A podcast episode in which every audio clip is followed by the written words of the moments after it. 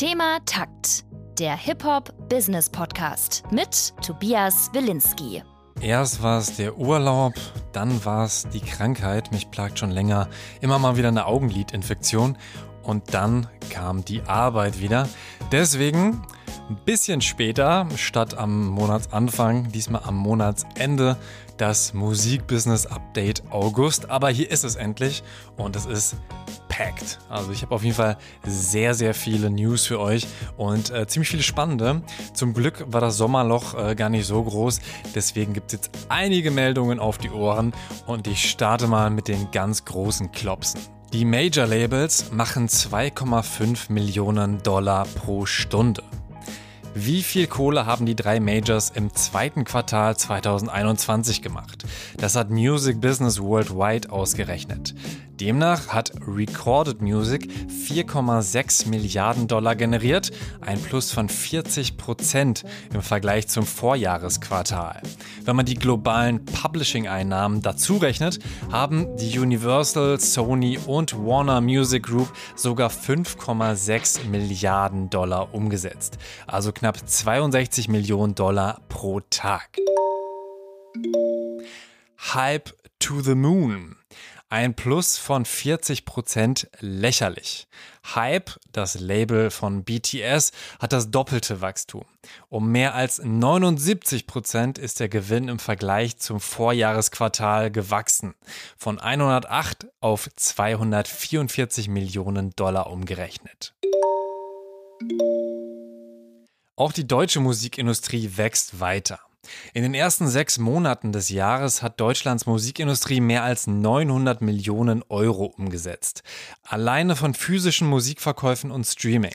Nach dem ersten Quartal war die deutsche Musikindustrie laut BVMI um 9% gewachsen. Nach dem zweiten Quartal ist es eine Steigerung von mehr als 12% im Vorjahresvergleich. Also drei Prozentpunkte mehr sogar, als man das noch vor ein paar Monaten gedacht hat. Fast 80% der Einnahmen kommen mittlerweile aus dem Digitalgeschäft. Die Trends aus dem ersten Quartal haben sich weiter fortgesetzt. Die CD-Verkäufe sind weiter eingebrochen, die Vinylverkäufe weiter gestiegen. Ich sage, dass spätestens in zwei Jahren die Vinylverkäufe mehr einbringen werden als CD-Verkäufe. Spotify gewinnt 7 Millionen Premium-NutzerInnen hinzu. Im ersten Quartal waren es 158, im zweiten Quartal sind es 165 Millionen Premium-AbonnentInnen. Im Vergleich, Netflix konnte nur ein Viertel davon, also 1,5 Millionen Leute, dazu gewinnen. Bleiben wir bei Spotify. Spotify will eigene Aktien zurückkaufen. Und das im Wert von einer Milliarde Dollar. Im Moment ist Spotify knapp 37 Milliarden Dollar wert.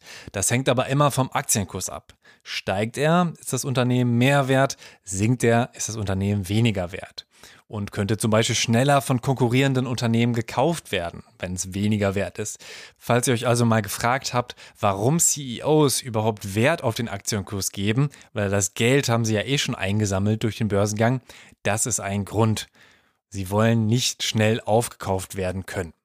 Und warum kauft ein Unternehmen jetzt seine eigenen Aktien? Ein Grund ist, dass der Kurs dadurch steigen kann und vermutlich auch wird, zumindest kurzfristig. Alleine von der Ankündigung schon. Spotify sagt damit nämlich, wir glauben so sehr an unser Unternehmen, dass wir jetzt Aktien von uns selbst kaufen. Und wir sehen keine bessere Möglichkeit, diese eine Milliarde Dollar zu benutzen, weil sie können ja zum Beispiel auch Podcast-Netzwerke kaufen, Marketing schalten etc. Sie glauben, diese eine Milliarde Dollar ist am besten angelegt in das eigene Unternehmen.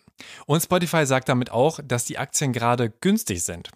Weil Aktienkurse durch Angebot und Nachfrage entstehen, ist zu erwarten, dass der Kurs spätestens steigt, sobald Spotify anfängt, für eine Milliarde Aktie zu kaufen. Setzen wir die Milliarde nochmal in einen Maßstab. Vivendi, also das Mutterunternehmen der Universal Music Group, hat knapp 1,45 Milliarden Dollar an Spotify-Anteilen und möchte die auch nicht verkaufen. Disclaimer, ich selbst habe weniger als eine Milliarde an Spotify-Aktien gekauft seit Dezember 2020.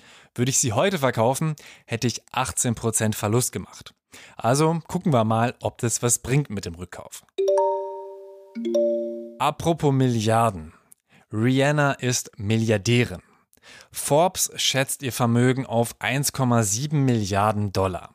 Damit ist sie wealthiest female artist und hinter Oprah Winfrey zweitreichste Entertainerin. Das liegt aber weniger an Rihannas Musik, sondern vor allem an ihrem Kosmetikunternehmen Fenty Beauty.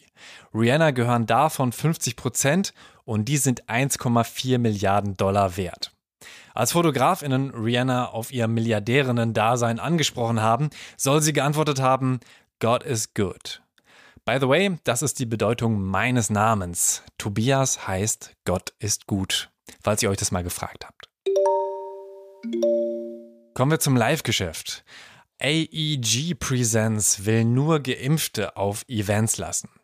Der Anschutz Entertainment Group oder AEG, AEG gehören Venues in den USA beispielsweise und verlangt ab dem 1. Oktober, dass KonzertbesucherInnen sowie MitarbeiterInnen geimpft sind. Grund ist unter anderem die Ausbreitung der Delta-Variante in den USA.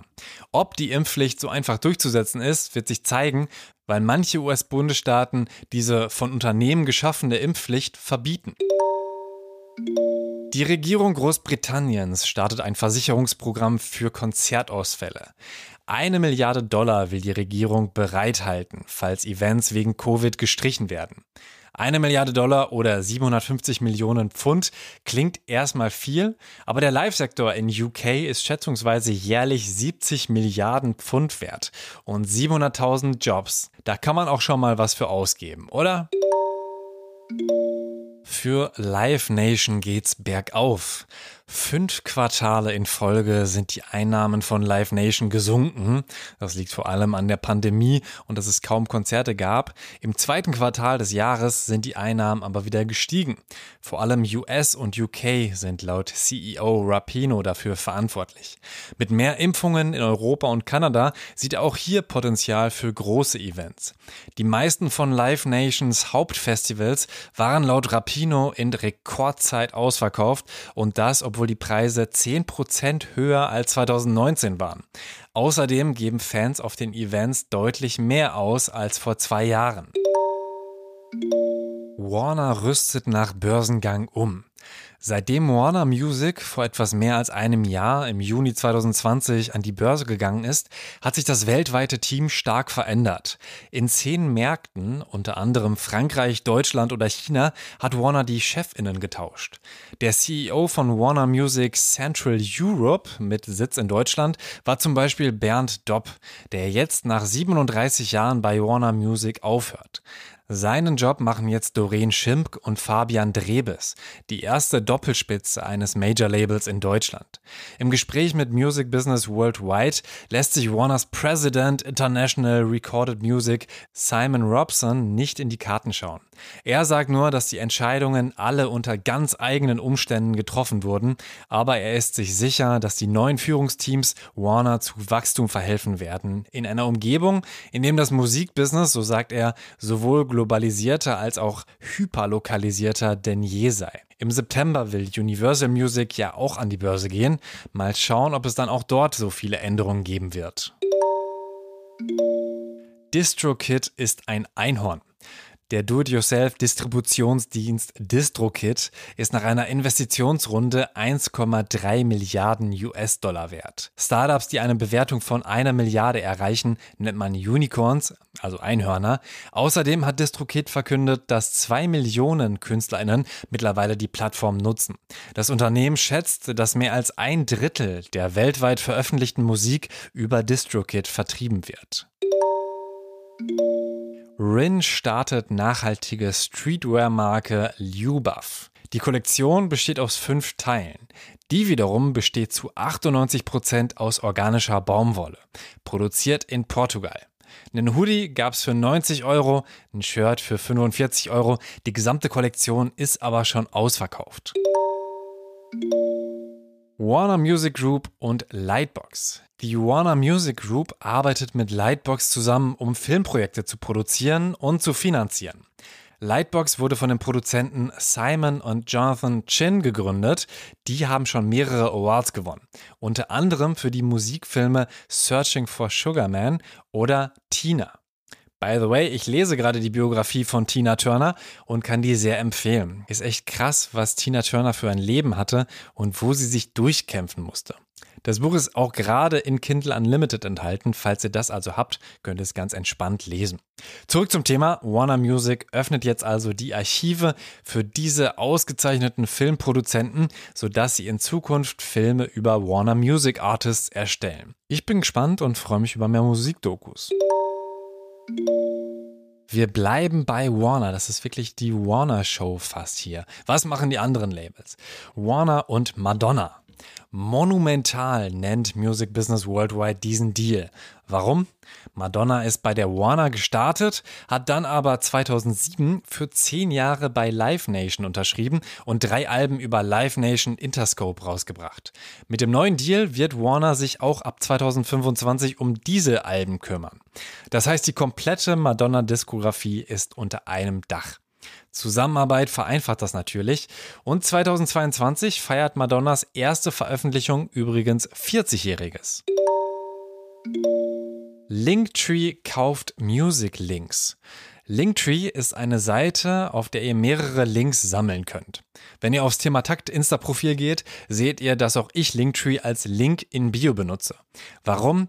Weil ich UserInnen die Möglichkeit geben will, über ihre Plattform den Podcast zu hören. Klickt ihr auf den Linktree-Link, erscheint eine Seite mit weiteren Links zu Spotify, dieser Apple Podcast, zum Newsletter, YouTube und dem PayPal-Spendenlink.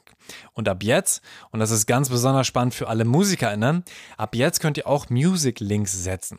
Das bedeutet, ihr verlinkt einen Song und wenn ich auf den dafür vorgesehenen Button klicke, öffnet sich der Button und zeigt wiederum weitere Links zu Spotify, Amazon Music, YouTube und Co. an. So müsst ihr also nicht mehr eure komplette Linktree-Seite mit Links zum selben Song auf verschiedenen Plattformen vollballern, sondern das Ganze bleibt übersichtlicher und spart euch auch die Arbeit, alles einzeln zu verlinken und zu aktualisieren. TikTok und Shopify. TikTok integriert in US, UK und Kanada Shopify. Das heißt, wenn ihr einen Shopify-Shop habt, könnt ihr vermutlich auch irgendwann in Deutschland einen Button zu eurem TikTok-Profil hinzufügen, sofern ihr TikTok for Business benutzt. So, und jetzt Eistee und Wortspielfreunde aufgepasst. Nach Kapital Bras Brattee gibt es jetzt den Hafttee von Haftbefehl und Shirin David bringt den Dirty raus. Ich bin gespannt, welche Wortspiele noch auf uns warten. Stirbt der Streaming-Mega-Hit? Der Mid-Year Report von MRC Data wirft diese Frage auf. Er beantwortet übrigens die Frage, welche Alben in den USA 2021 am häufigsten auf Vinyl gekauft wurden. Hinter Taylor Swift und Harry Styles ist auf Platz 3 Kendrick Lamar mit Good Kid Mad City. 99.000 Mal hat sich das Album aus dem Jahr 2012 auf Platte neun Jahre später verkauft. Zurück zum Thema. Stirbt der Streaming-Megahit? Wie kommt man auf die Frage? Wir streamen doch immer mehr. Schon aber immer breiter gestreut, so scheint es. Music Business Worldwide hat den Report analysiert und mit vorangegangenen Jahren verglichen. Der meistgestreamte Song 2021 ist Driver's License von Olivia Rodrigo. Der Song hat mehr als 460 Millionen Streams in den ersten sechs Monaten gesammelt. Das ist zwar viel, aber viel weniger als im letzten Jahr The Box von Roddy Rich, der fast 730 Millionen Streams erzielen konnte, also 270 Millionen Streams mehr als Driver's License. Selbst der Track, der im ersten Halbjahr 2020 auf Platz 2 war, Life is Good von Future und Drake hat mehr Streams erzielt und auch die Hits aus den ersten Halbjahren 2019, Old Town Road und 2018, God's Plan, konnten mehr als 100 Millionen Plays mehr sammeln. Erst wenn wir zurück ins Jahr 2017 springen, hat Ed Sheerans Shape of You nur in Anführungszeichen 354 Millionen Streams erzielt und damit weniger als Olivia Rodrigos Driver's License in diesem Jahr. Hier kann man schnell argumentieren, dass es in diesem Jahr einfach ein kleinerer Hit war als ein Drake, der mit God's Plan weltweit Aufmerksamkeit erzielt hat.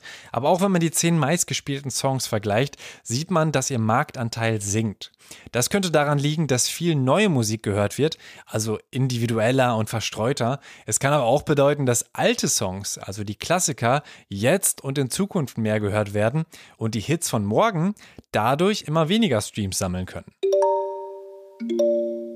Kanye West bringt für sein Album eine eigene Bluetooth-Box raus. Das meistgestreamte Apple Music Livestream Event war Kanye Wests Donda Listening Session.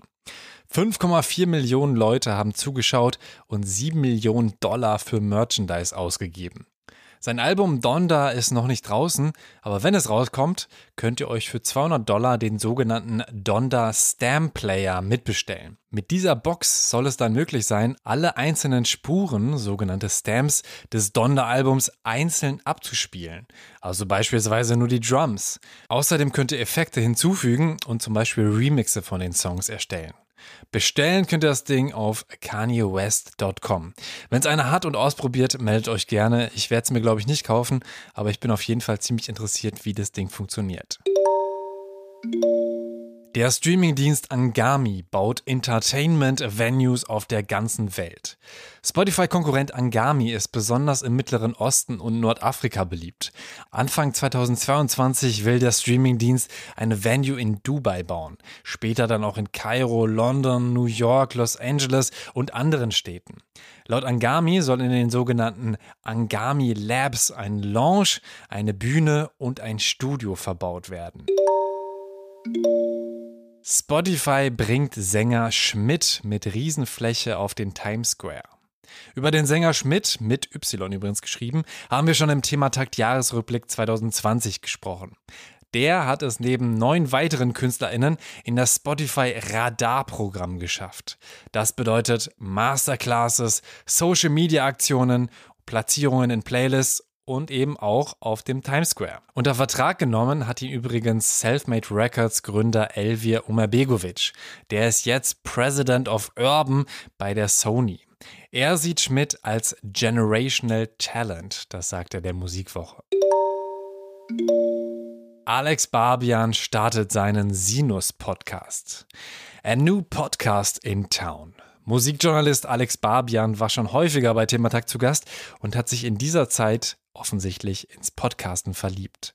Jetzt hat er seinen eigenen Musikpodcast gestartet. Und weil Alex ein großer Mathematik-Fan ist, hat er ihn Sinus getauft. Ich habe Alex gefragt, ob er mir in einer Sprachnachricht erklärt, worum es bei Sinus geht. Yo, liebe Thematakt-Community, hier spricht Alex Barbian und ich freue mich sehr, euch hier kurz von meinem neuesten Projekt erzählen zu dürfen. Ich habe seit gestern einen ja, ziemlich auf DIY gestalteten Musikpodcast am Laufen, den ihr auch schon im Internet finden könnt. Die erste Folge ist schon online auf Spotify und Apple Podcast. Äh, das Ganze heißt Sinus, ein Musikpodcast und basiert auf der Idee, ein auditives Musikmagazin ähm, ja, zur Verfügung zu stellen, sage ich mal. Es geht nicht ausschließlich um Hip-Hop, wie das bisher meistens der Fall war, wenn ich journalistisch tätig war, sondern äh, der Anspruch ist durchaus genreübergreifend journalistische Arbeit zu leisten. Das könnt ihr auch in der ersten Folge ähm, ja schon hören. Da ist Drangsal mein großer Gast und Aurora mein in Anführungsstrichen kleinerer Gast, zumindest im kleineren Format, in der kleineren Rubrik im Format. Es geht um Peter Fox und Stadtaffe, äh, ein Album, das gerade seinen 13. Geburtstag feiert. Ähm, es geht um die neue Platte von Nura.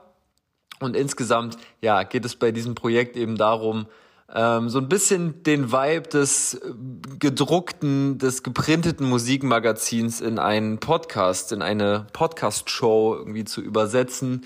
Und ich würde mich sehr freuen, wenn ihr mal reinhört, auch für die geneigte Rap-Hörerinnenschaft äh, werden in den nächsten Wochen da einige Themen am Start sein. Und vielleicht habt ihr ja genauso wie ich Bock, auch den musikalischen Horizont ein bisschen zu erweitern. Liebe Grüße an euch alle da draußen. Liebe Grüße an Tobi, der mir unterstützend zur Seite stand, als ich technische Fragen hatte und Fragen zum Podcast-Upload und so. Das sind alles Sachen, die ich bisher nie gemacht habe auf eigene Faust. Äh, und Tobi hat mich da beraten und das war sehr lieb. Und äh, ja, hat natürlich da einfach Skills entwickelt im Laufe der letzten Jahre. Es würde mich sehr freuen, ja, mal wieder bei Thema Takt zu Gast zu sein in nächster Zeit. Ich bin ja eh mehr oder weniger Stammgast und sende Liebe raus. Liebe Grüße. Natürlich habe ich meinem Freund Alex Barbian gerne ein paar Podcast-Tipps gegeben. Weil ich häufiger gefragt werde, Thema Takt veröffentliche ich per Podigy. Also gebt bei Spotify oder dem Podcatcher eurer Wahl Sinus einen Musikpodcast ein, folgt und abonniert. Dasselbe gilt natürlich auch für Thema Takt. Findet ihr überall, wo es Podcasts gibt. Ich freue mich über eine Bewertung bei Apple Podcasts. 100 Leute abonnieren jetzt auch schon den Newsletter, den ich schon viel zu lange nicht verschickt habe. Wenn ihr die nächste Ausgabe bekommen wollt, geht auf thematakt.de slash newsletter. Vielen Dank für die redaktionelle Unterstützung, Gregory Kalala.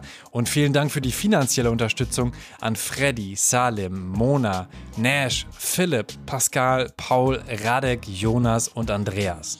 Wenn ihr Thematakt auch ein bis zwei Euro spenden wollt, dann über paypal.me slash thematakt oder thematakt.de slash spenden. Aber freue mich auch sehr, wenn ihr diesen Podcast, diese Folge an Leute weiterleitet, die im Musikbusiness Fuß fassen wollen oder die da auch schon richtig groß und bekannt sind, weil auch zu denen möchte ich natürlich gerne sprechen. Mein Name ist Tobias Wilinski. Vielen Dank fürs Zuhören und bis bald.